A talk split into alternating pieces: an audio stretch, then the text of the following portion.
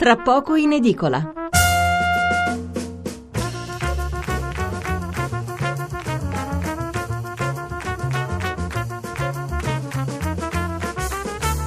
Buonasera da Stefano Mensurati e benvenuti all'ascolto di Tra poco in edicola, la rassegna stampa notturna di Radio 1. 800 05 05 78 il numero verde per intervenire in diretta, 335 699 29 49 il numero per mandarci un sms.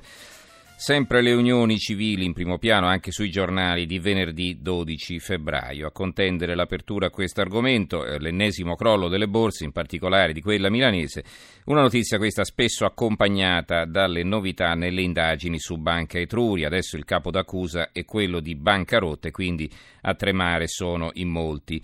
Grande evidenza anche per la conferma scientifica, l'intuizione di Einstein sull'esistenza delle onde gravitazionali e poi ancora fra i temi più ricorrenti il Festival di Sanremo, l'annuncio di un prossimo intervento della Nato nel mare Egeo per la questione dei migranti e poi l'annuncio della visita del Papa a Cuba e dell'incontro con il patriarca ortodosso Kirill che avverrà eh, domani, anzi oggi. Eh, visto che succederà di venerdì e noi ne parleremo tra l'altro domani sera in chiusura. Allora, Veniamo alla scaletta di oggi, invece fra poco partendo dalle parole dell'ex presidente napolitano che ha invitato deputati e senatori a lavorare di più, ospiteremo un dibattito politico su questo tema, e cioè, fra le altre cose, ci domanderemo se è vero o non è vero che al Senato, ma immagino che poi il ragionamento possa essere esteso anche alla Camera, si lavora troppo poco. Dopo il GR dell'Una presenteremo il nuovo numero dell'Espresso e infine racconteremo due storie, quella di un grande imprenditore del dopoguerra, Renato Bialetti, scomparso ieri all'età di 93 anni, e quella di un altro storico marchio, la birra Peroni, che eh, già da tempo non era più italiana e che adesso è stata venduta dai britannici ai giapponesi e ne parleremo con un maestro birraio che in questa fabbrica ci ha lavorato per 50 anni. Fra un approfondimento all'altro, come sempre, daremo lettura dei titoli e dei commenti relativi alle notizie più importanti e interessanti. Allora partiamo con i titoli e con i commenti sulle unioni civili un argomento del quale ci occuperemo a lungo domani sera in apertura eh, a consuntivo di una settimana che è stata politicamente molto combattuta. Il quotidiano nazionale, il giorno della nazione, il resto del Carlino, a centro pagina ha un fotomontaggio per cui si vede sullo scranno della presidenza del Senato eh, il, eh, l'arcivescovo, il cardinale Bagnasco. Unioni eh, civili, presidente Bagnasco, il capo dei vescovi italiani, voto segreto al Senato. La stampa, Unioni Civili, il cardinale Bagnasco, voto segreto. E questa è l'apertura, almeno così risulta, poi vedremo quando ci arriverà eh, il cartaceo. Allora, per adesso abbiamo solo il titolo. Il sole 24 ore di spalla Bagnasco sulle unioni civili, auspico il voto segreto, il governo non decide la CEI e il commento di Carlo Marroni, quell'interventismo fuori tempo, la CEI e il nuovo corso di Bergoglio, eh, scrive Marroni, la nuova bomba scoppia in un momento decisivo nel percorso parlamentare delle unioni civili e di primo impatto sembra non lasciare dubbi sulla volontà del presidente della CEI, Cardinale Bagnasco, di dire la sua in modo molto chiaro su un tema delicato per le persone per i loro diritti, ma anche per gli equilibri politici della legislatura. Finisce qui eh, il pezzo in prima pagina che poi continua all'interno a pagina 24. L'avvenire, invece il commento dell'avvenire su questo argomento appare tutto in prima pagina ed è firmato dal direttore Marco Tarquinio. Comunque il titolo di apertura è questo: Unioni e adozioni, bivio di chiarezza, bagnasco, libertà di coscienza ed è polemica. Alta tensione nel PD, Movimento 5 Stelle sì allo stralcio, l'ex pre- presidente della consulta Mirabelli, via la stepchild, non spacchiamo il paese. Dicevo il commento di Marco Tarquinio, niente alibi è intitolato e eh, scrive così il direttore, qui si tratta di libertà di coscienza e di buon diritto, nessuno cerchi alibi e nessuno tenti di nascondersi dietro il presunto dito regolamentare alzato dal presidente della CEI. Il cardinale Bagnasco ieri nella sua Genova è stato interpellato a proposito del DDL sulle unioni civili e l'adozione omosessuale e ha auspicato che in Parlamento tutti, qualunque opinione abbiano, possano esprimersi facendo valere posizioni e obiezioni in assoluta libertà di coscienza, visto che sono in discussione temi fondamentali per la vita della società e delle persone.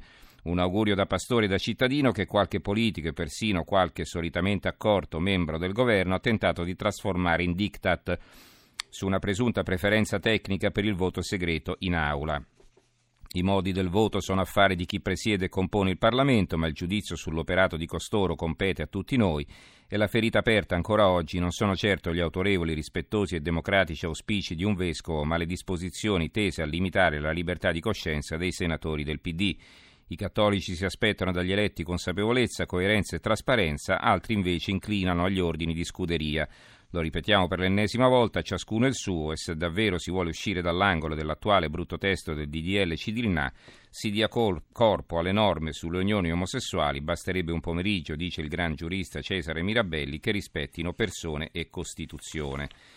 Il giornale, caos emendamenti e il giallo dei baci gay in Parlamento, la Cirinà è una farsa, la denuncia e fusioni omo in aula. Il fatto quotidiano, Bagnasco, voto segreto, intanto il Premier si piega, è un titoletto, comunque loro invece aprono sul, eh, sul referendum eh, no trivelle, eh, ma ne parleremo più tardi.